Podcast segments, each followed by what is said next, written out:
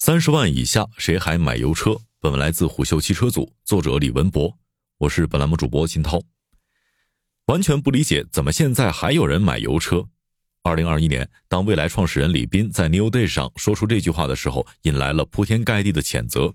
当时内向的斌哥不语，默默承担了这些骂声。这不是因为他软弱，而是因为他早已看穿一切。不到一年，中国汽车市场燃油车和新能源车翻天覆地的销量变化就是有力铁证。根据乘联会的统计，二零二二年中国乘用车累计零售两千零五十四点三万台，其中常规燃油车销量一千四百八十六点八万台，同比下降百分之十三；新能源车零售五百六十七点四万台，同比增长百分之九十点零，全年新能源汽车渗透率为百分之二十七点六。另一个数据来源是中汽协的统计。二零二一年，中国新能源车销量六百八十八点七万辆，市场占有率百分之二十五点六，提前三年实现了新能源汽车产业发展规划二零二一至二零三五年当中提到的，到二零二五年新能源汽车新车销量占比达到百分之二十左右这个目标。二零二二年，合资品牌与中国品牌在汽车主线战场，也就是三十万以下价格区间内的正面对抗已经结束。按照当下中国新能源汽车市场的竞争强度和淘汰速率，十年后还能留在中国市场正常运营的合资品牌数量不超过一只手。为什么呢？因为三十万以下中国人确实不把合资品牌纯油车当成首选项了。初见这个判断，你肯定会发出质疑，但我们可以用相对贴合现实的数据，也就是二零二二年中国市场轿车和 SUV 的上险量来解答。首先看轿车，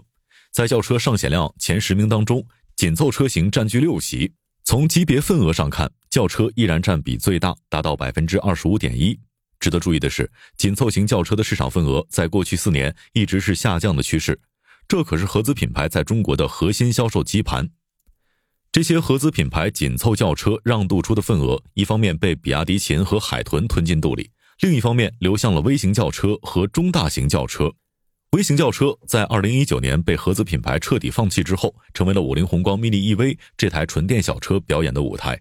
中型轿车除了凯美瑞、雅阁，中国人眼熟的车型一概落榜。原因很简单，比亚迪汉在性价比层面对合资品牌实施了降维打击。通过上险量，我们不难发现，十万以下轿车市场，中国品牌纯电车型一骑绝尘。十万到二十五万轿车市场，比亚迪依靠油电同价战略干掉了竞争力一般的合资品牌车型。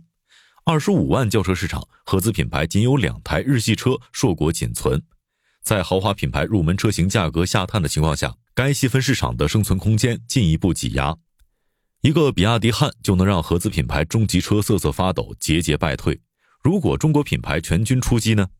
此前花二十五万能买到的，无非就是凯美瑞、雅阁、迈腾这些合资品牌的老古董。但如今这个预算可以让你挑花眼，要面子选豪华品牌的宝马 i 三、特斯拉 Model 三；要性价比选中国品牌的比亚迪汉、小鹏 PCI 等等。哪一台不比眼里只有暴利的合资品牌强呢？中国人确实对轿车不怎么感冒，但不代表中国人不会挑轿车。二零二二年，中国品牌轿车的市场份额拉升到了百分之十八点七。合资品牌轿车的市场份额被压缩至百分之二十三点二。与革命尚未成功的中国品牌轿车不同，中国品牌 SUV 很早就实现了对合资品牌 SUV 的鲸吞。二零一九年时，中国品牌 SUV 就占据了百分之二十一点五的市场份额。到二零二二年，这个数字已经变成了百分之二十二点三，远超合资品牌的百分之十四点七。具体来看，紧凑型是二零二二年中国 SUV 市场的绝对销量主力。依靠这一集聚的统治级表现，中国品牌将合资品牌打得找不着北。在当下的中国汽车市场，合资品牌仅存的用户吸引力和号召力也就剩 MPV 了。不过，这种情况也不会持续太久。在最近疯狂降价的车企当中，合资品牌表现出了前所未有的紧迫和急躁。无论是参与车型还是降价幅度，都远超微微降价以表心意的中国品牌。一种末日气氛笼罩在合资品牌头上。从二零二零年开始，已经先后有长安雷诺、长安 DS 和长安铃木等合资汽车公司结束了中国业务。对此，奥伟咨询董事合伙人张军毅认为，合资品牌在电动车推进上落后于国内自主品牌，导致其价格对消费者的吸引力越来越弱。在快速反应市场异动方面，合资品牌相对落后，今后在三十万以下的车型里，自主品牌的地位会越来越高。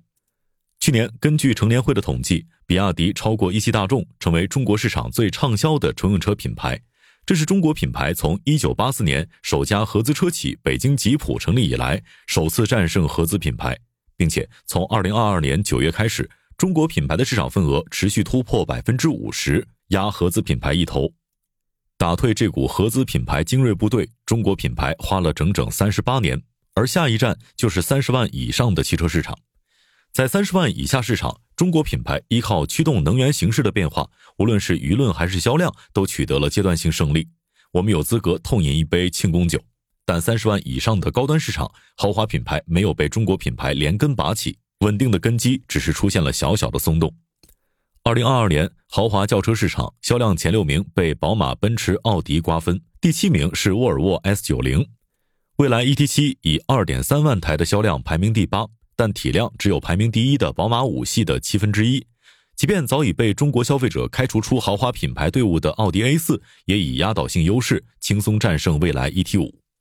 在豪华 SUV 市场，中国品牌就更惨，二零二二年只有理想 ONE 一款车型进入前十，排名第五。与 BBA 主流车型十四万的销量相比，差距肉眼可见。所以，如今的中国汽车市场呈现出的态势是：三十万以下确实没什么人考虑油车，可三十万以上，大部分人的首选还是油车。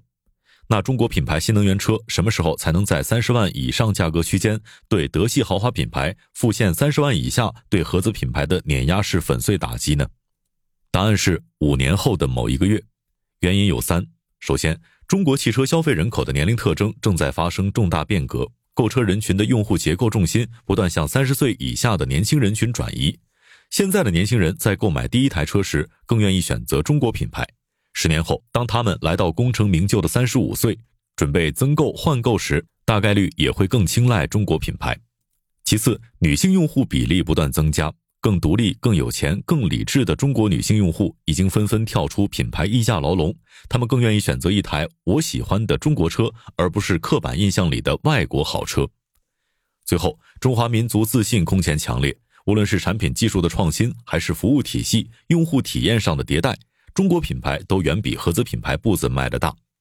二零二三年是中国汽车市场淘汰赛启动的一年。是中国品牌全方位战胜传统合资品牌的一年，也是极少数中国品牌完成对德系豪华品牌超越的一年。这段时间，合资品牌针对燃油车的回光返照式降价，让笔者感觉到合资品牌在中国很快就要成为时代的眼泪了。他们如今的境地是：中国市场这么大，却没有一处是我家。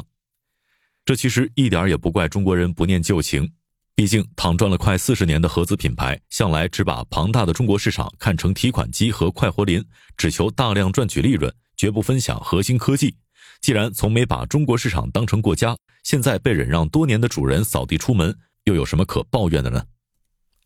商业洞听是虎嗅推出的一档音频节目，精选虎嗅耐听的文章，分享有洞见的商业故事。我们下期见。